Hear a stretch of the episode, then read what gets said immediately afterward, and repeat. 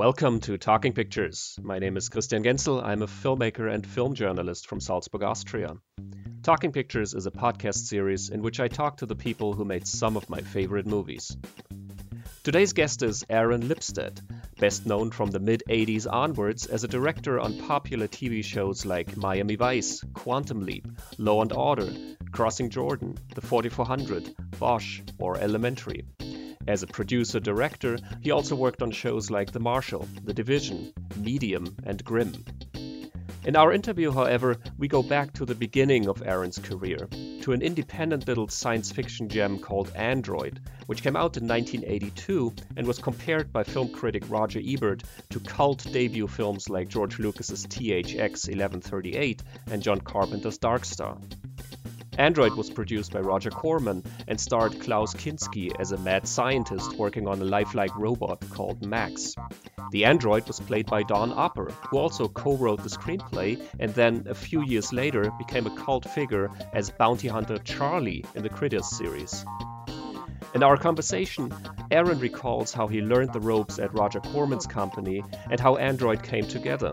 He discusses working with Kinski, talks about the ideas and themes of the movie, and much more.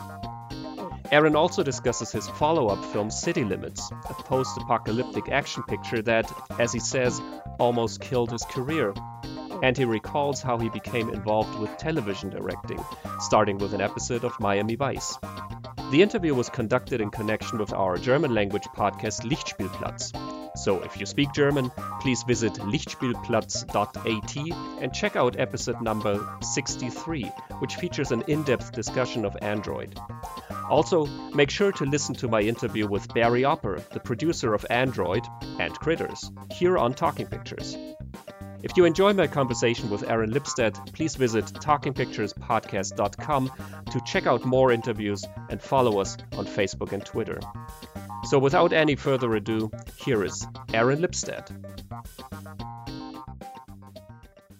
So Aaron, before we get into Android, into the film, um, I'd like to talk a little bit about your background. Um, I read on your webpage that you studied political science and international relations, and then you went on to work for Roger Corman's company. And that uh-huh. I think must have been a very unusual development. How do you go from political science to Roger Corman? Well, um, it, it, I'm sure it sounds weirder than it actually was, but um, the the university I went to had a very prominent and active film society, and I got involved. Um, pretty, I mean, I was interested in movies, so I got involved with them pretty soon, and um, just watched a lot of movies, talked about a lot of movies. That was sort of my extracurricular activity more than anything else. And so when I graduated, um, I had kind of been preparing for to go to law school and at the last moment, I decided that was not for me. I had worked in the law school library when I was um, in college. That was my my student job, and being around that environment did not make me want to continue in it.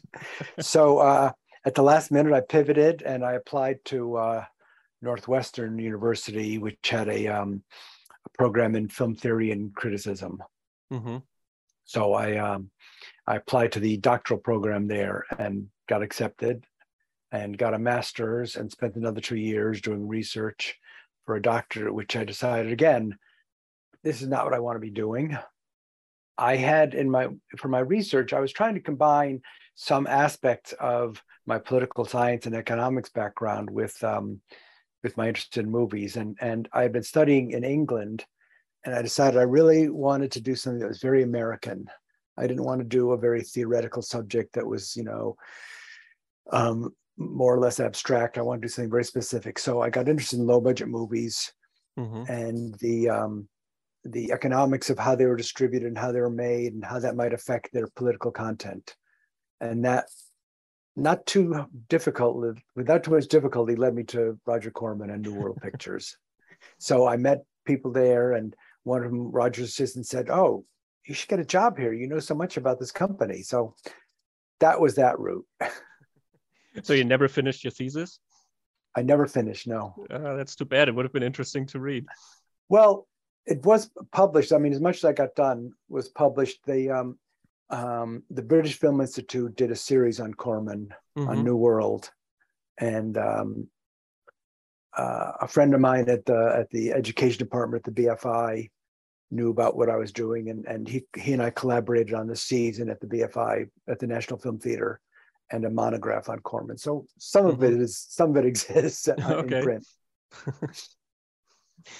so during your time at, at Corman's company, you were involved with quite a few uh, uh, cult movies, um, and it, what's interesting, I mean, Corman is very much known for launching the careers of so many young filmmakers. I mean, um, Peter Bogdanovich, and Martin Scorsese, and Francis Ford Coppola, uh, Robert Towne, all of these people started out at his company.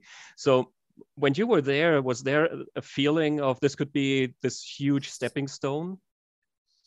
Um, yeah, a lot of people people were, were definitely aware that um, you know of the history at that time. You know, even more recently.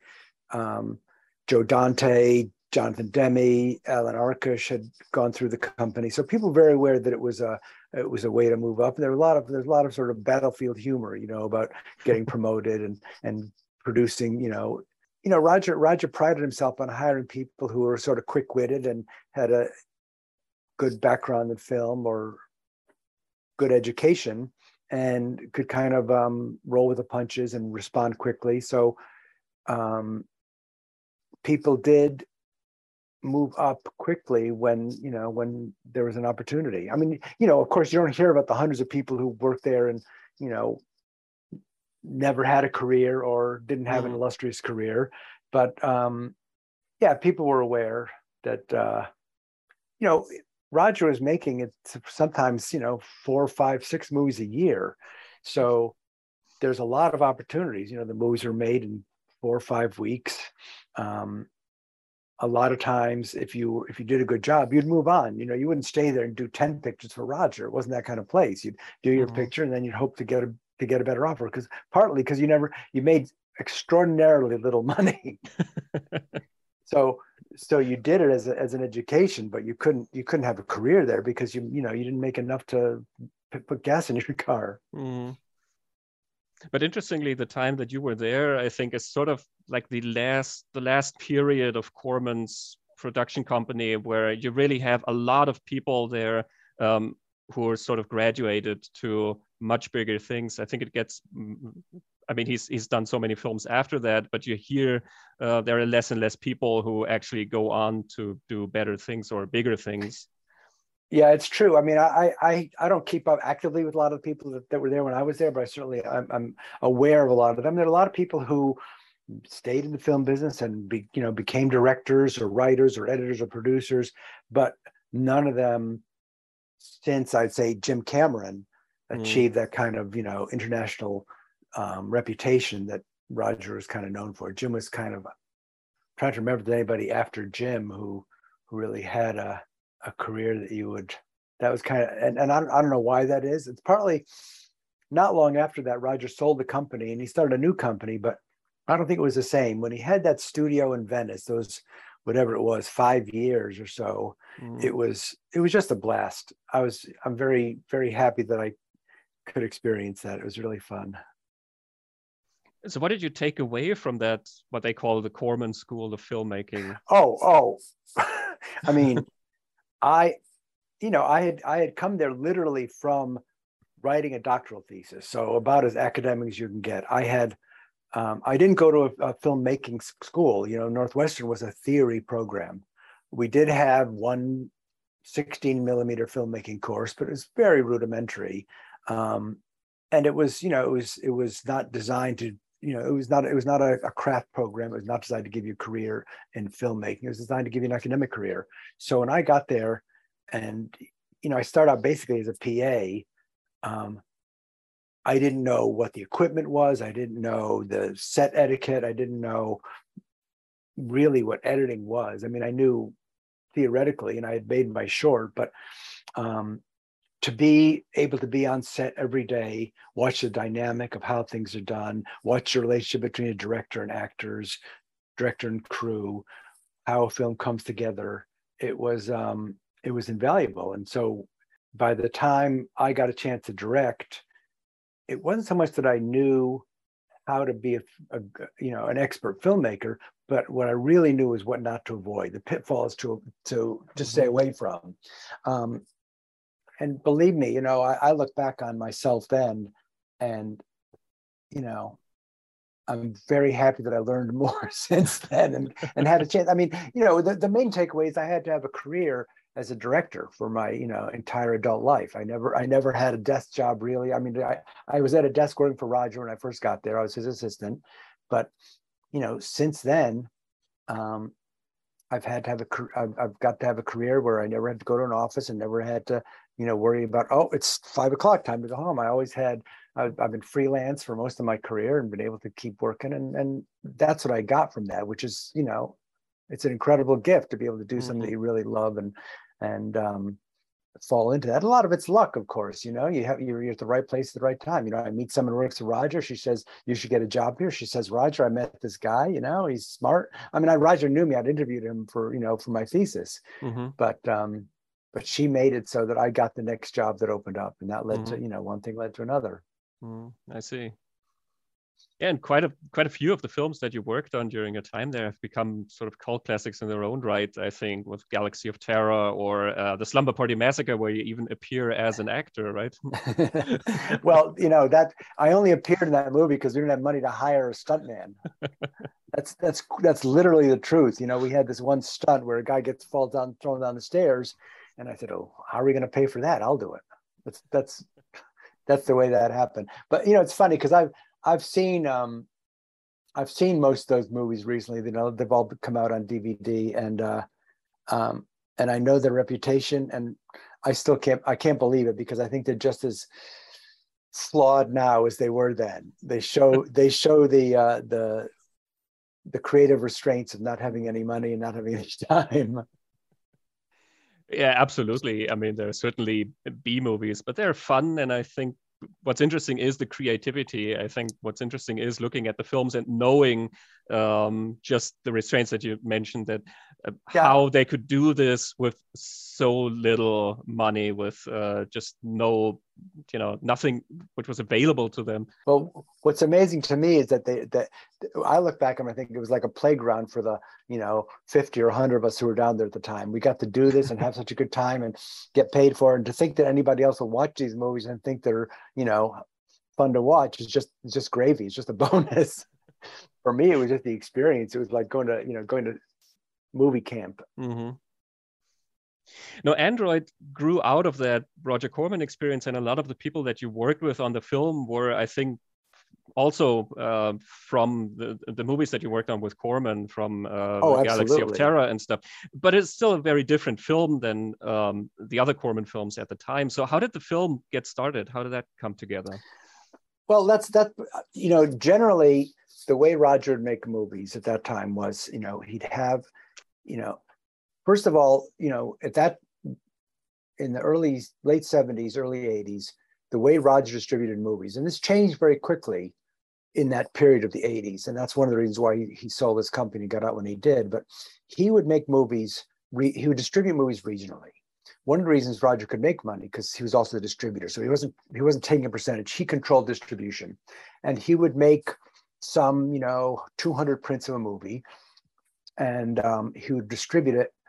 You know, the 200 prints would start in the southeast U.S. and then then move to the south, and then move to the west, and then move to the Midwest, and then move to New England. You know, so he didn't have a big investment in prints, and he would move them around. Mm-hmm. And he wanted to do something that could play quickly, that had a very clear concept that you know didn't need reviews. So he would literally have a list of five titles, and he'd send PAs, which basically means, you know, 22 year old kids just out of college, to Westwood, which is an entertainment center, or Hollywood, you know, where people go to the movies and they'd literally go to people in line to go to the movies, say, which of these movies would you want to see? And you'd say, you know, Star Quest, Galaxy of Terror, Planet of Horrors, mm, Viking Women on the Moon, whatever, you know. And he would see what movies, what, what people said, oh, that sounds good. And so he would start with a title that he thought would sell. Mm-hmm. And then either he or some writer would come up with an idea that matched that title. And he'd have somebody write it. and that's how these movies got made. It was it was driven by what he thought would, you know, have a a, a scary image that you could put on the title, that you could put on a poster, that you could put in a trailer, and people that would draw people in. It was very I wouldn't call it scientific, but it was Roger's instinct on, you know, what kind of, you know, horror, terror, sex, you know, those kind of, you know, scary monsters. And of course, he was also Alien had been a success, so he was working off that. Mm-hmm. Star Wars had been a success, so he was working off that. Whatever he could do to try and, you know, capitalize quickly on what he thought was the prevailing kind of um, cultural avenue of interest. Mm-hmm and at that time science fiction was very popular he he bought the studio so that he could make these science fiction movies which could all be made you know on sets. He would reuse this you know kind of try and reuse part pieces of sets for other other movies. Wasn't dependent on locations. Um, android was very different. Um, it started out as an idea by two carpenters at the studio mm-hmm. um, who wanted to make movies and had this idea of a kind of um, you know they started with basically a creation myth story and said okay how can we make this in a way that roger will you know make it? You know what can we do to to to jazz it up? But but they're but they didn't start with that idea of oh we're going to sell a horror movie. They start with the idea of we want to make this kind of interesting idea about creation and and you know obviously man and machine what's in what what what what do we call humanity? What do we call intelligence? Um, and I think it's pretty obvious to say that if they had gone t- to Roger and said, "We want to make this movie," he would have said, "What do I need? That what do I need to buy your script for?" um, but they had a, they had actually a much better idea. They went to, um, they knew some guys with money in Chicago, um, relatives of one of the producers, mm-hmm. and said, "Look, we have the script. We're going to make this movie for half a million dollars do you want to put up half? Roger's mm-hmm. putting up the other half. And then went to Roger. One of the one of the producers, Rupert Harvey, was an accountant for Roger. So mm-hmm. it was they had an in. Went to Roger and said, "We got these guys in Chicago with a quarter million dollars. They want to make a movie. Do you want to go in with them? We'll make a movie for half a million dollars. We've got the script." Meanwhile, I had directed second unit on um, Planet of Horror, and I got the bug that I thought, okay, directing may be what I'm what I can do because I had previously been a line producer for Roger. I had never mm-hmm. directed, never thought that was in the cards for me. Never thought that was you know my strength. I thought, okay, I could do scripts, I, I could do schedule, I could do budget, I can hire crew, I can do all the, the the mechanics of making a movie. But when I started directing second unit, I got interested in directing for the first time. So I went to Roger and said, um, I'm interested in directing and Roger chuckled and said, basically, I want you to write a script. If I like it, you can direct it. The title is Alien Sex Shocker. And the story, really, and the story is aliens who kidnap human women for reproductive experiments. well, I was in despair because, on the one hand, Roger said I could direct this movie. On the other hand, it was Alien Sex Shocker. But I started work on the movie. Meanwhile, because I had I was seen to be as the next in line, mm-hmm. the writers of Android came to me and said, "We have this script. How would you like to be? How would you like to direct this?" Mm-hmm. And you know, it was kind of it was an early draft, but even then, it was clearly you know um, had more ambition and uh, more heart than Alien Sex Shocker. Although I did have a really good take on Alien Sex Shocker, which uh, never got written, but I'm, I'm still saving it because it's interesting to me. Um, so anyway, there's a lot of this back and forth. So I was working on on them with the script with Don and Jim, and we were doing drafts of the script. And the producers were going to the Chicago guys said, "What do you say, guys? You know, Roger's going to make this movie." And back to Roger, "What do you say, Roger? These guys have the money. You're going to lose it." And finally both sides agreed mm-hmm. it's kind of amazing but they both thought oh well i'm going to lose out if i don't if i don't uh, step on board now so we had we got the money and um, roger okayed the movie so that's that's how it got made mm-hmm. and that's why it's not like the other movies that were being mm-hmm. made at mm-hmm. the time i see um, and you know, we specifically went into it with the aesthetic that we didn't want it to really look like the movies that had been made at the time. There's been a lot of stuff written, which is actually not true, that Android was made out of sets from Planet of Horror, Planet of Horrors, or Galaxy of Terror. No, it was all it was all built from scratch. It was all built um, with the idea that would have design that didn't look like, you know, those movies. Um, and we'd do as much as we could with the money, but you know, it was it was a little bit of an outlier. And and Roger, he'd agreed to put up a quarter million dollars for, for his half of the movie, which would be domestic distribution. Um, but of his quarter million dollars, almost all of it was in kind, not in cash. In other words, mm. the studio, the equipment. You know, he had he had cameras, he had lights, he had grip equipment, he had the stage. Um, mm-hmm. So he had very little to lose. Mm. You know, he had very very little investment in the movie, so um, it was kind of like he took a flyer on it. Mm-hmm. So how much were you involved with the development of the script? Um, they had I, I, couldn't tell you in, in, detail. Donnie and Jim had a you know the basic story of of the movie. Um, so whatever whenever I got involved, it wasn't it wasn't significant changes. It was um, mm-hmm. it was really just fine tuning at that point no, the main, I think the main thing that happened, that the, the main thing that happened between the time we got to go ahead and started shooting was the casting because A, um, Don Opper, who was one of the writers, was also starred in the movie, and mm. Roger did not want him to, to star in the movie. He thought it was a bad idea, just in principle, that the writer would also be the actor. Mm-hmm. He thought, oh, there'd be rewrites on the set. It'll be costly. It'll take time. You'll lose money because it's. Um, but eventually we prevailed. We did we did have casting. We looked at other people, um, but we finally he finally agreed to let Donnie star in the movie. And the other thing was um, we got the script to Klaus Kinski, mm-hmm. and he was was interested in doing it, but he obviously cost more than our budget than we had budgeted for.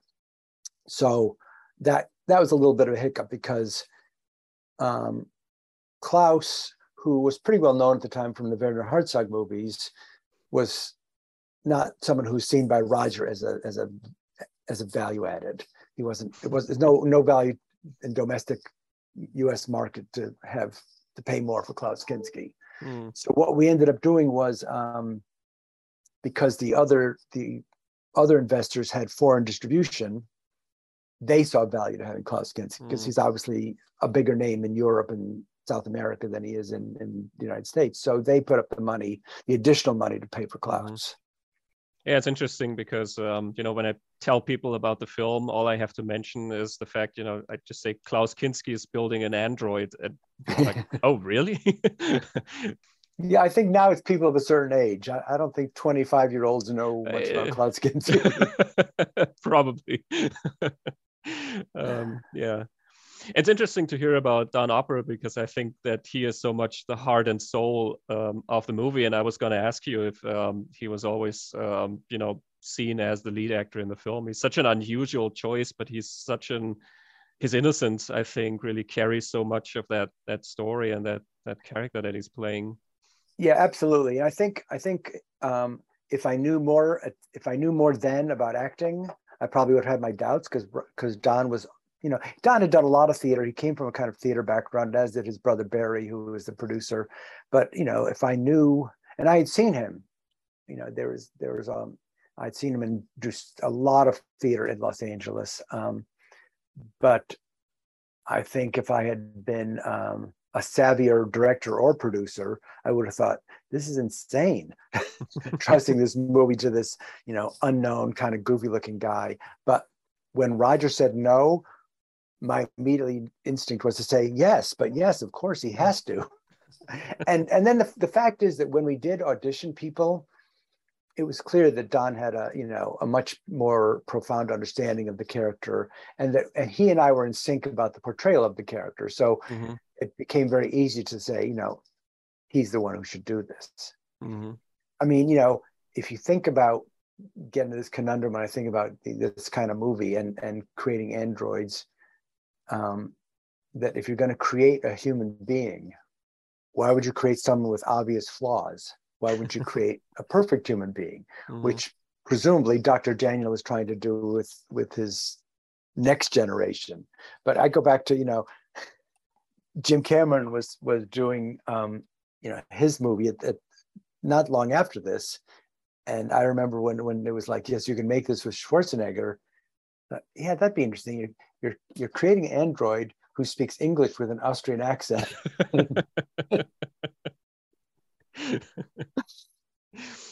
But anyway, leaving that aside, I guess it makes doctor, him more human. our doctor created an android that looked just like Don Opper. Yeah. yeah. And his portrayal, I think, is so touching. Um, I think that's the part that I can really relate to his, um, you know, sort of watching old movies and trying to sort of learn from them how to behave. I mean, that's, mm-hmm. you know, I first saw the film as a teenager um, and I think that theme was something that I could really um, connect with. Just you know, watching movies and thinking, okay, this is how the world works in yeah, a way. Yeah, yeah. I think that's I think that's still true for a lot of people. You know, you know, especially if you're maybe not be movies, it may be other media now, but but mm. That's that's how you see. You know, I love the story. I, I don't know if this is too arcane, but um, in the United States, you know, there's a lot of baseball players who come from Latin America and Central America, and there's this kind of um, I don't know if it's a myth or not, but it's certainly based in the fact that that in the Dominican Republic there are baseball players who would come to the United States and they learn English by watching reruns of the TV show Friends. Okay. And and the show was hugely popular and it was mm-hmm. translated mm. into Spanish. So first they'd watch it in Spanish, then they start watching it in English, and that's that was the model for you know their vocabulary their behavior was these six characters on friends and they so one would tell the other oh you should watch friends and they'd have dvds of the of the show and mm-hmm. i just think that's a that i love that idea of these you know 22 year old dominican baseball players watching friends over and over again that's a good image yeah Um, I think there's a lot of pop culture in, in, the film, not just the movies that he watches. I mean, he watches Metropolis, uh, he watches um, It's a Wonderful Life, I think. Mm-hmm, mm-hmm. Uh, but he also has this, I don't know, is it a Bogart imitation with a hat um, right. that he's doing? Um, so I was wondering if that sort of reflects your own relation to pop culture in a way. Um, certainly in a in a in a you know in broad strokes. Um, you know, I think, you know, when I try and think of what what's influenced me, it's certainly the kind of movies that that um, I grew up to value. You know, it mm-hmm. doesn't mean all movies, but you know, you develop a taste, and that sort of informs how you see things should be done.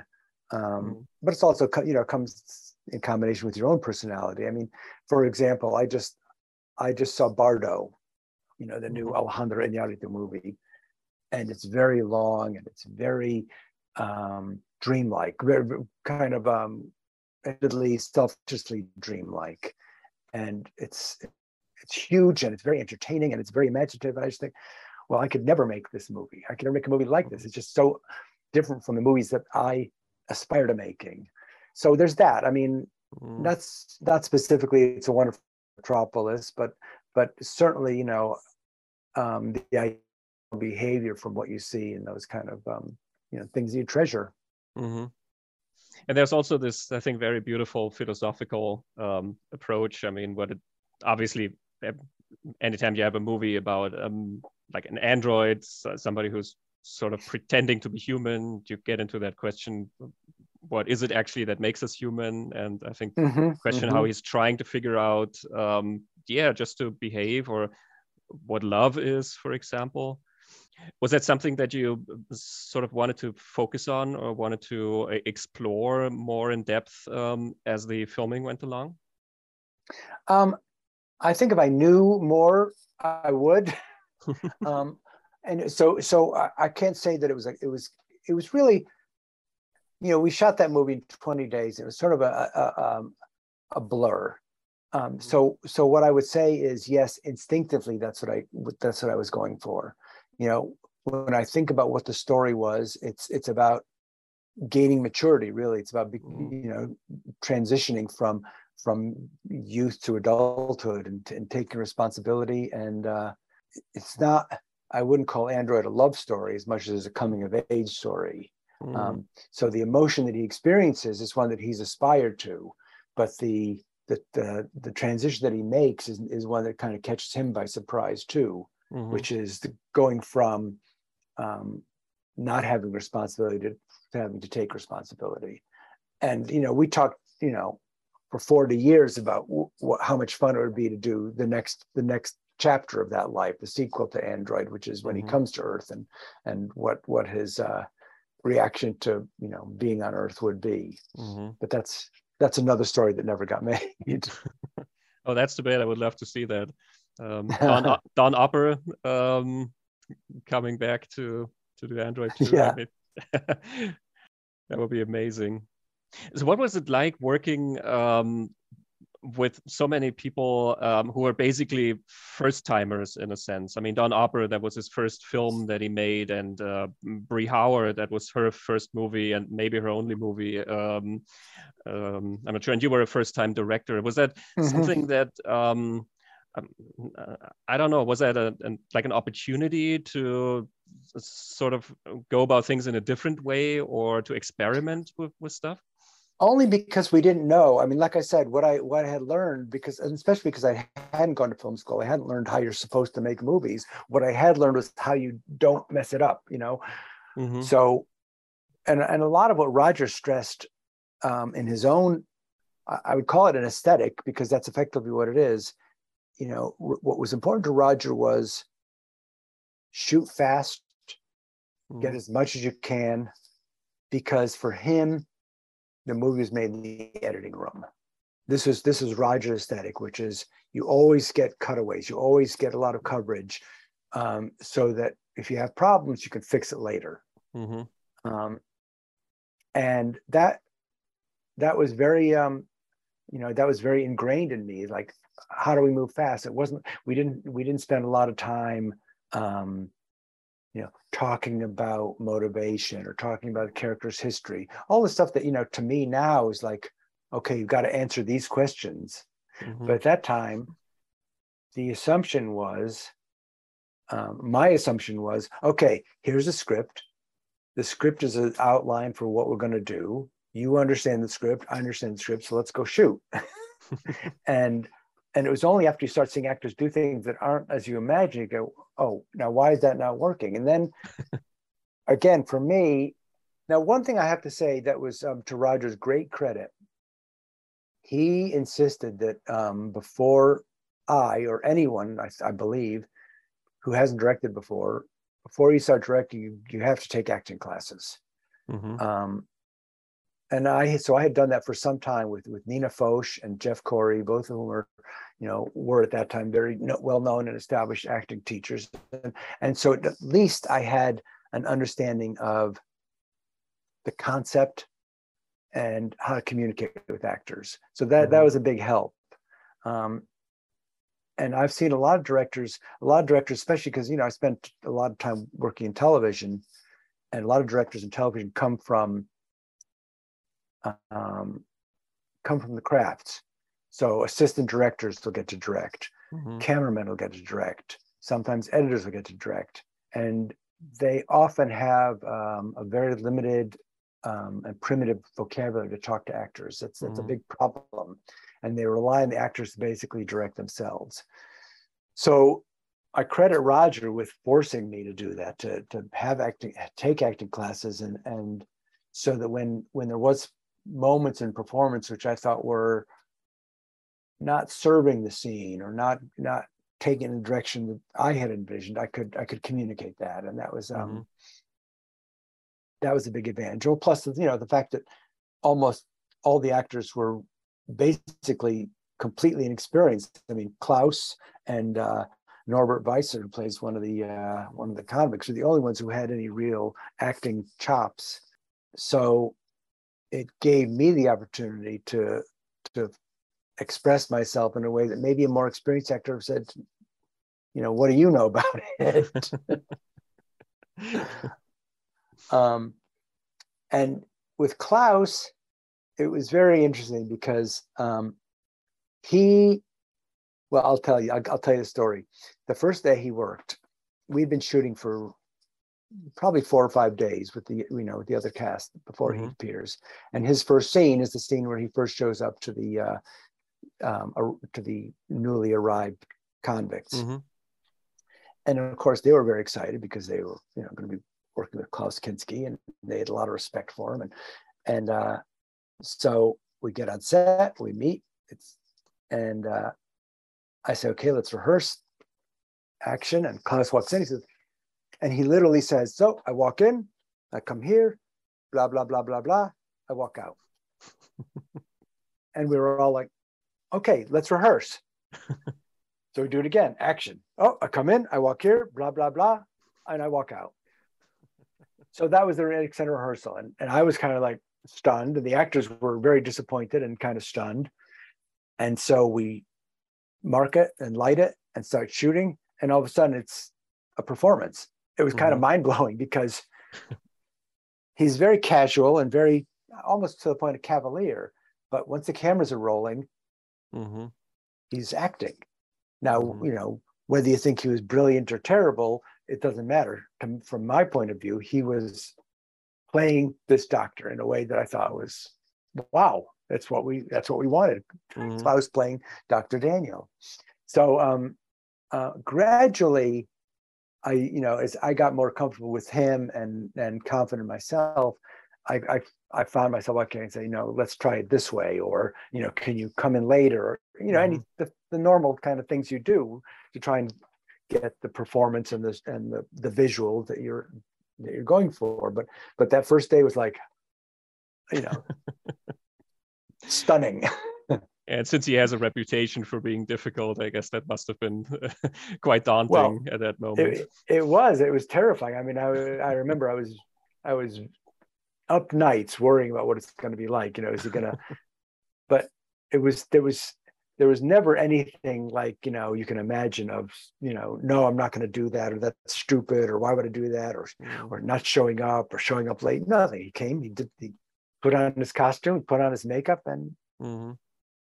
It was it was fun ultimately it's, it's, Yeah. it's an interesting performance, I think, because Kinski is usually known for these, you know, very big gestures, and I mean, Yeah, he's so yeah. over the top in most of his roles. And in Android, he's really subdued and just very, um, I don't know, just a very quiet person. Actually, I think much more nuanced than many of the other films that he's done.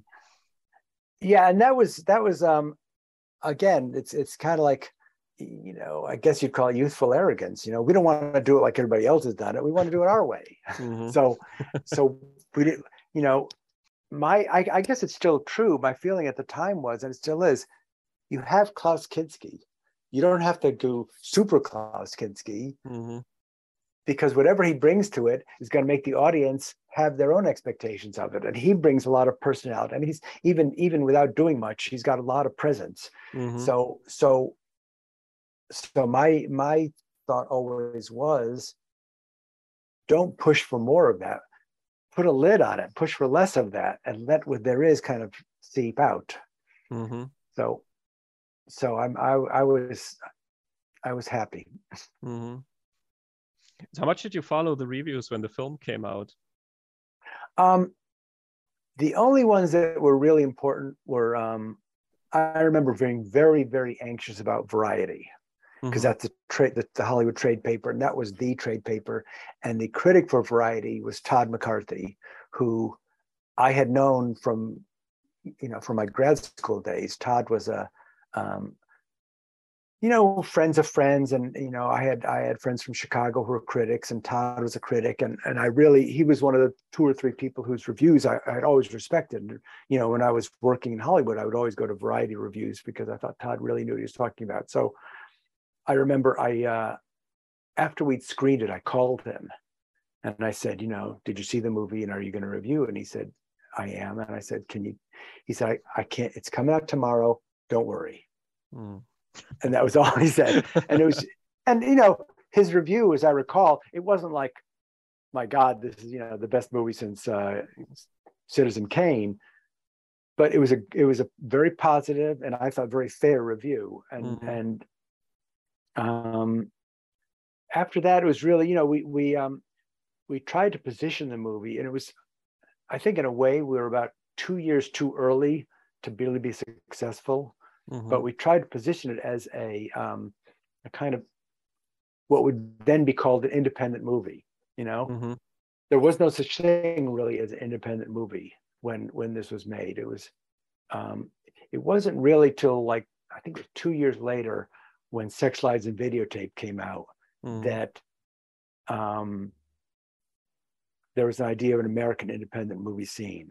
Mm. Um, and um, in 82, Alan Rudolph's first movie, which I can't remember the name of now, came out. It was kind of also in that strange, I think it was, a, it was, I think it was a studio made picture, but it had this very, you know, low budget indie vibe. And there were other movies, of Mhm. course. I mean, I, I, I, I'm not saying that Android was the first, but, but we were trying to position it as kind of an arty indie Mm. and it was seen as you know because it was a science fiction movie and kind of cheesy in its in its visual effects and and it came out of Rogers Studio it was it was a uphill battle Mm. so when we could get into film festivals which we you know we got into a bunch of festivals and we got into what you you know what you, the theaters you'd hope to get into like the Waverly and, and Greenwich Village then it could play and those the people who saw it that way reviewed it positively and then there were a lot plenty of other reviews that just thought this is a you know schlocky little you know no budget movie without much going Mm. for it and so you know Mm. but really in terms of awareness the one i was really waiting the one that had me on the edge of my seat Mhm. was that first review from todd mccarthy Variety, yeah. yeah Do you remember Roger Ebert's review? I do remember it because we played at the Chicago Film Festival. I remember he was, I, I couldn't quote it to you, but I remember it was sort of um, genially positive. Mm-hmm. You know, he kind of, kind of like you know, sort of like a stray dog or a or a, a dirty street urchin. You know, you kind of have affection for it, but it's not, you know, it's not a a, a champion, but you want to give it a give it a pet, you know, scratch behind the ears and say, "Good dog." He kind of he, really admired it. Actually, I, I actually have the review here, and he lists sort of all the tropes from the Roger Corman movies, um, where he says uh, Android follows certain new world science fiction traditions. It is low budget. It contains one inexpensive but instantly recognizable horror star. It has scantily clad heroines. It is shot on good-looking sets that owe more to imagination than money. But in one key respect, Android steps outside the New World tradition. This is a thought provoking film. and the interesting that's part what- of is sorry, what? No, was gonna say that's fantastic. I love that.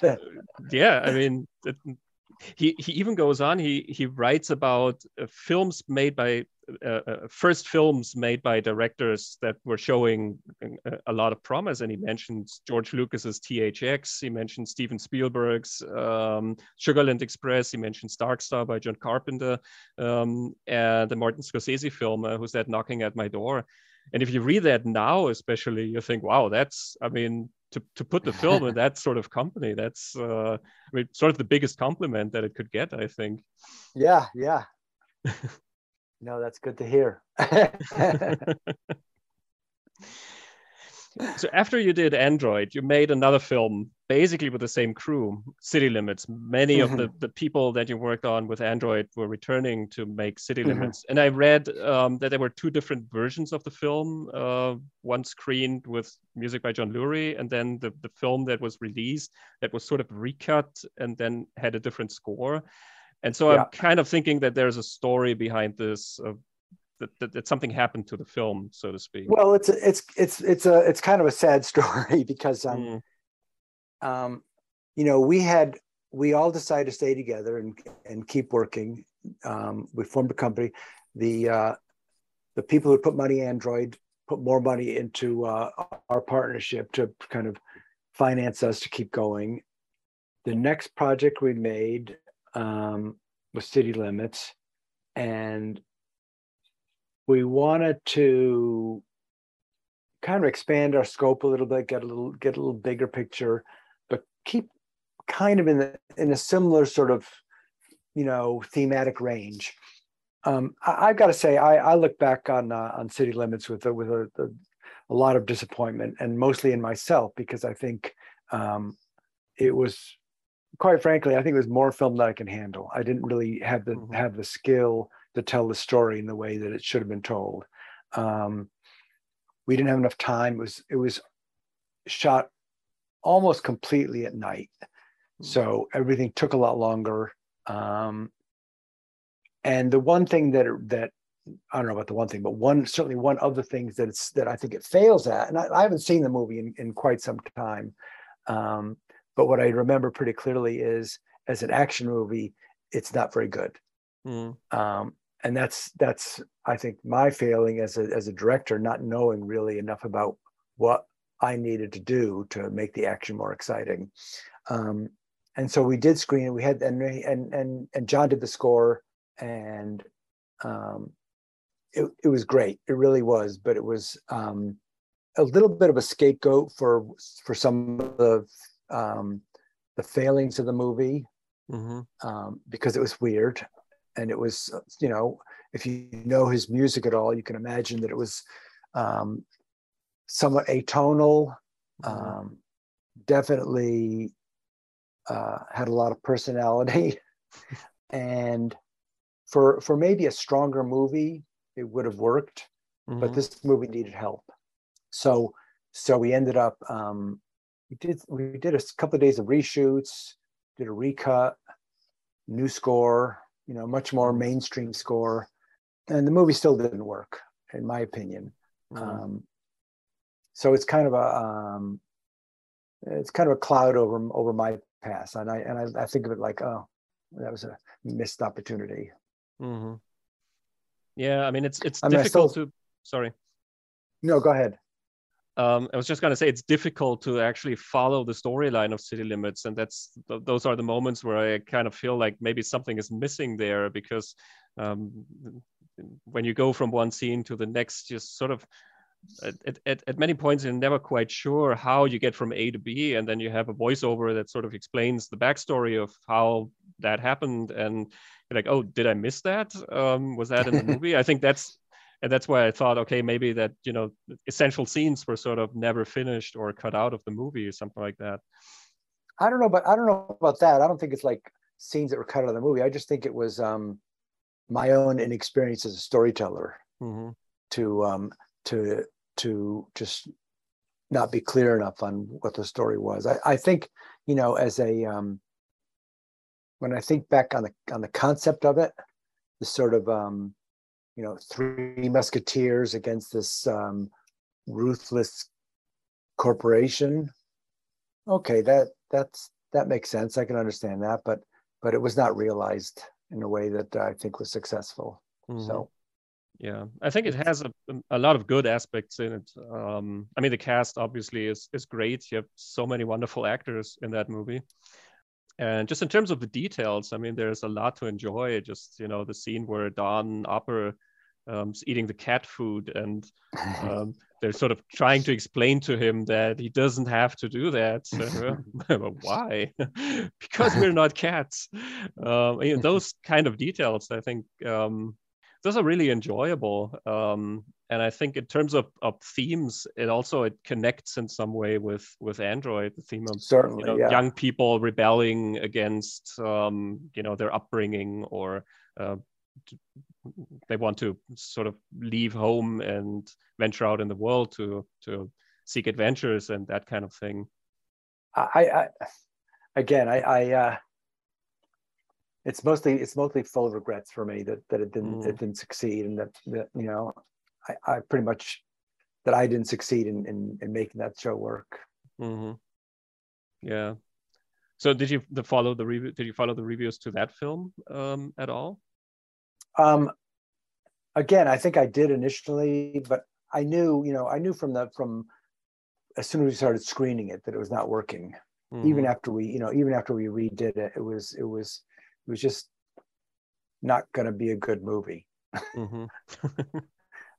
so it was I, I, really i really wanted to just kind of move on mm-hmm. at that point yeah and then i think you moved on to tv and um, i think you, you i think those were the two theatrical features that you made right yeah i mean android i mean um, city limits was was uh, almost killed my career So mm-hmm. it was it was it was um, it's very difficult to, to look back on it because um, Android, you know, as much as I'd love to to believe that Ebert was right and I was in, you know, going to take follow the trajectory of George Lucas and Steven Spielberg, um, City Limits put the brakes on that and I couldn't get a job.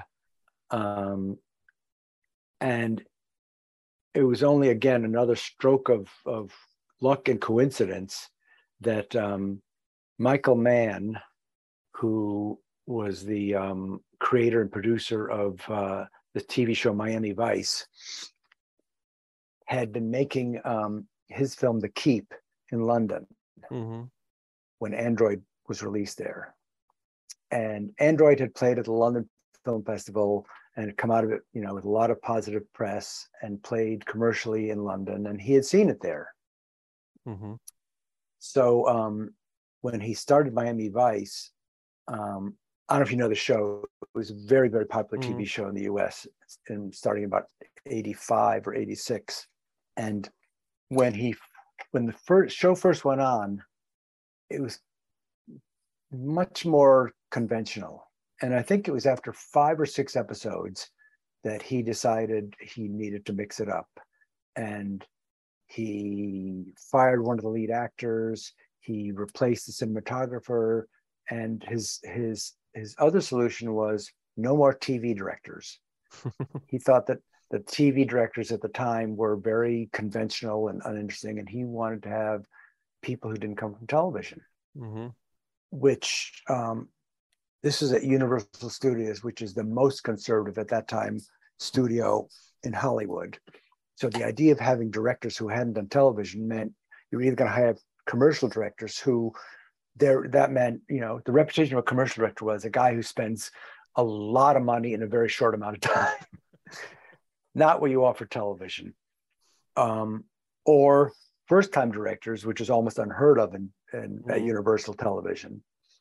Um, so he was trying to walk this fine line. There was no other you know there weren't really you know really hot film school graduates who could say oh they they can do an episode of television there was no channel for people to start their career in television so someone like me who actually had feature credits mm-hmm.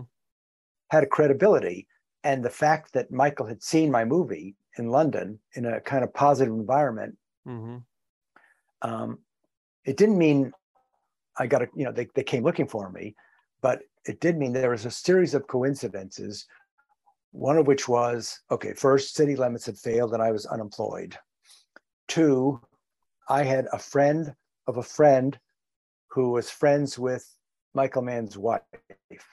so at some party, he's talking about his, you know, TV show, and my name and Android gets mentioned and um, so my agent i actually i had an agent my agent gets a call inquiring about my availability to do a tv show miami vice now my agent was a feature agent and kind of looked down on television mm-hmm. and mentioned this to me but never had the kind of um, skill drive but never really pushed and said okay let's get it let's get booked but meanwhile i had heard they're asking about me in Miami Vice, which was, you know, super hot show at that time. I mean, there couldn't have been anything better. so um, now remember the, the, the combination. I am broke, unemployed, mm. no prospects, and and basically living on the hope that this is actually a, a real thing. You know, I'm telling my friends I'm going to direct Miami Vice.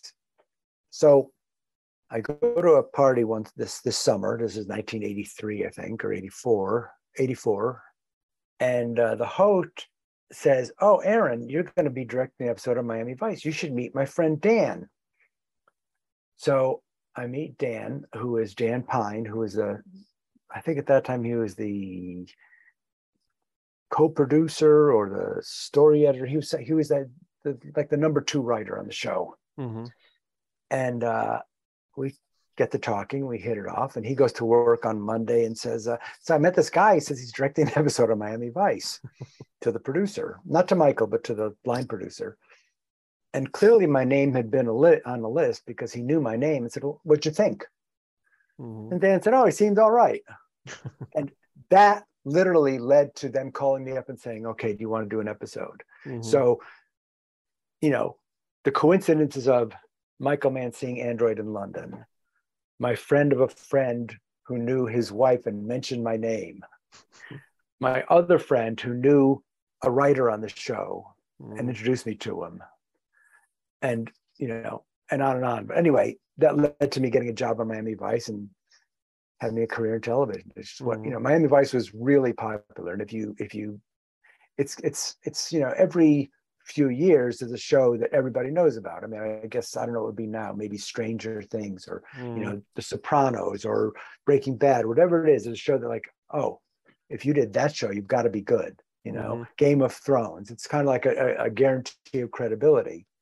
So that once once I not only directed an episode but got asked back to do another episode and another episode, I had credibility and and certainly in action, you know, police television, police mm-hmm. shows and action shows in a way that city limits couldn't destroy. yeah, I mean, Miami Vice has become such a cult classic, um, even over the years. I mean, a friend of mine has just bought the fifth version of the complete series in a new Blu-ray set. He already has four sets, and he's just bought a fifth version of it. Um, well, tell me, do they can they use the music that they originally had? Because because I remember the first set they put out, they had to replace a lot of the music because they had bought rights for broadcast, but not for mm-hmm. DVDs.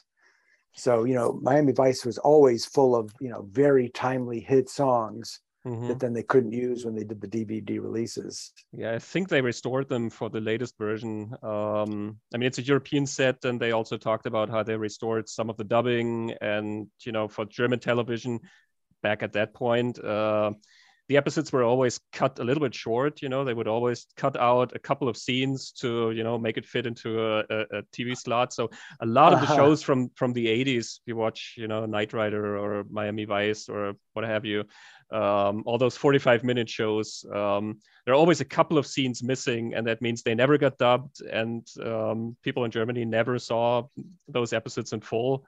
And with this set i think they restored all of it and so i think they also restored the entire soundtrack and everything. So wow really a painstaking great. painstaking effort that they did with the show. So um, it still lives on. I mean that's uh it's really great i think so over all those years that you that you uh, worked on television did you ever have any plans to go back into a theatrical feature did you um uh, plans is a, is a is a not the word I would use. I mean, it was always mm. the, the the goal. You know, it says more about my naivete than anything else. But I thought I'll go direct an episode of Miami Vice and I'll do a great job, and that'll get me back into movies, and mm-hmm. I'll be mm-hmm. hireable as a movie director. Um, and at that time, that was a pipe dream because um, there was a very, you know, strict line between um, it was it was almost like a caste system. There was commercial directors, there were comedy TV directors, there were drama mm-hmm. TV directors, and there were feature directors. And mm-hmm. to go from to go from television to feature was almost impossible. Um, not completely. Obviously, people have done it, but it was really um, once you were a TV director, it was kind of like that was your mm-hmm. thing. Now, one thing that uh, um, some of my contemporaries did end up doing and were very successful for a while were going into TV movies. Mm-hmm. And it's it was some hybrid because it's not really a movie and it's not a TV show because you're you know it's a it's a stand it's a standalone. But even so, it's very difficult for even those people who are doing TV movies to get to do features because it was seen as you know you're very much a journeyman controlled by the network mm. and the studio and and don't have a vision which is what was valued in, as a for mm. feature director um, so to make a long story short i tried and never could get anything off the ground mm-hmm. i see and um, what i did do was start getting in more into producing television producing and directing mm-hmm. so um, the, the, the fellow I mentioned earlier, Dan Pyne, who was the writer on Miami Vice, he and I became partners after that and had a deal at, at Paramount for most of the 90s um, developing television shows. So other writers' ideas, our ideas, you know, we would we would develop them for Paramount. Paramount would take them out and pitch them, and um, my job was at that time it didn't exist, but it kind of became a job in the in the late 80s, early 90s as the television, what they call a producer director. Mm-hmm. So you're you're a you're a producer from a directing background. So you're basically a creative producer. What they had in television up till that time was they might have directors who are on staff. For example, I directed um, several early episodes of the first season. The first it was a half season of Quantum Leap, mm-hmm. which was a, a um, TV show, and because I had a background in production, and I knew, you know, I was very, I felt very comfortable with budgets and schedules and hiring staff and and that kind of thing. What I want to do is combine those skills, and be a producer on a TV show that I, that, you know, that I want to be invested in, that I could direct sometimes, and basically prep the other directors and make sure that they kind of in the aesthetic of the show. Mm-hmm. I tried on Miami Vice to get that job, in fact, which they didn't really have that job, but I tried to create it with you know with Dan's help, um, and it never happened. And then he and I became partners, and I kind of did that job on the shows that we did in as early as you know 87, 88. Mm-hmm. and and then it sort of evolved into a job. The studio saw there was a there was a value to having a director who would be on staff and direct, you know, out of a, a normal broadcast run at that time was 22 episodes. So you direct, you know, three or four or 5 mm-hmm. but you would be available. So if actors had an issue, if the directors, you know, were getting into trouble with time or with location, if the writers, you know, if something wasn't working and need to be rewritten, you have someone who's present who has that experience. Um, so we formed a company and we and and basically that's what I did for the next 20 years is mm-hmm. direct television and produce and direct. Mm-hmm. And in a way, that's it was you know, if you if you like a show, it's um, it's a great way to have a lot of creative control and satisfy your creative outlet, but have responsibility to a bigger picture mm-hmm. and, and, a, and, a, show that has you know ambitions it's it's it's very satisfying mm-hmm. Yeah i mean especially in recent years i mean television has become so much more um, in terms of the storytelling so much bigger and more ambitious um, yeah yeah i mean television sometimes for worse but mostly for better it's it's it's become a medium where you can take stories that wouldn't fit in a movie mm. that, that are too big too expansive and draw them out and tell them over time. I mean, what's happened, uh, you know, the, the bad news is sometimes they go beyond what they, they're, they're sort of the limits of the story they're trying to tell, and then it becomes mm. embroidery. But, um, you know, when it works, you can get really, really deep into character and deep into, mm. into consequence, and, and it's great. Mm.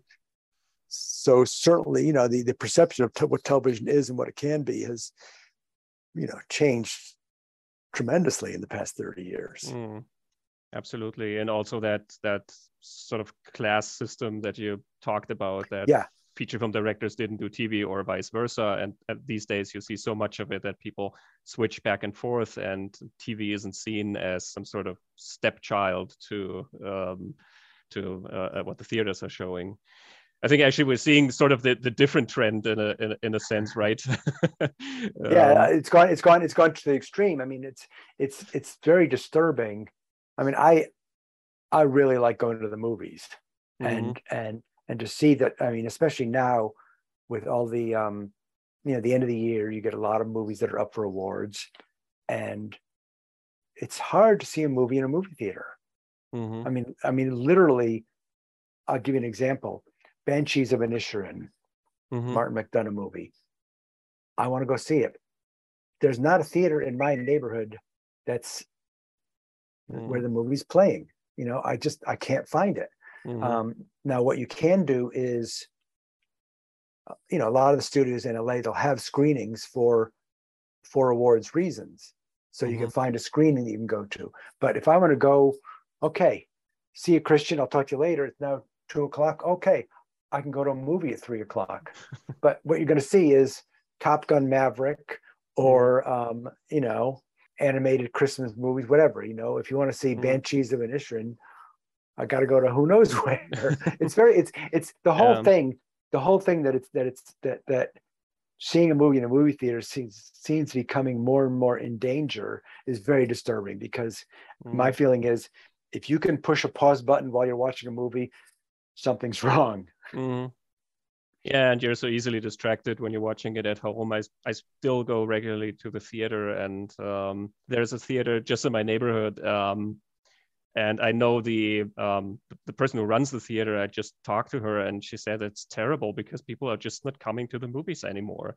Um, they have, you know, every once in a while they have this little sort of hit movie. I mean, she's doing what you would call an art house uh, theater. So yes, mm-hmm. she would uh, show the, uh, the Banshees movie um, and not the Marvel movies or stuff like that. Um, so every once in a while, there's a movie that really draws an audience. Um, but mostly, I mean, oftentimes you go there and there are like 10 people in a 200 seat uh, room. So yeah, um, she was kind of desperate actually when I talked to her. It's it's really um, it's disturbing, especially because I mean, for me, my my favorite place to see movies was a movie theater that was like five minutes from my house, kind of like, but it was a multiplex, a 12 screen, but but mm-hmm. I don't know what you'd call it. It's kind of like a premium multiplex. They they they always had good sight lines. It, the theaters were big enough that you could, you know, you, you weren't sitting in little, you know, mm-hmm. five row shoebox. Um, there the sound was always good. The, they were clean. The projectors were in good shape. The screens were in good shape. And they closed during the pandemic, and they have not yet reopened. And the company that owned them went bankrupt. Mm-hmm. So it's just like we're we're waiting and praying this place will reopen because mm-hmm. we want to go there to see movies. Mm-hmm. Um, you know, I have I have a um, I, I'm very lucky because I'm a member of the Directors Guild. The Directors Guild has a maybe the best theater in in the world, but mm-hmm. certainly certainly a, a great movie theater. And I can go see movies there when they screen them. But you know, that's three a week Mm. You know, if I can't go, I can't go. But but it's it's really disturbing because I think it it diminishes. I mean, I've seen so many movies that I go to the movie theater and I think, man, it would not be the same to watch this at home. Mm. Mm. It wouldn't. I mean, it's it's it's the the focus, the scope, the sound, the demand. You know, the movie makes a demand of you, and you're there to yeah. to accept it. Yeah, yeah you're sort of overwhelmed by it and you share it with other people i also like that kind of communal um, experience you know when Absolutely. you go and see a comedy that's really funny and you're in a room with a hundred people and everybody's really laughing and i mean that's the kind of feeling that you don't get at home yeah. never yeah so um I don't have any more questions about uh, city limits, and I don't want to take up too much of your time, um, Aaron. But um, just want to thank you for uh, taking the time to talk about those two movies and you know go back memory lane with me and uh, really dive into those early years. I really appreciate you taking the time. Thank you.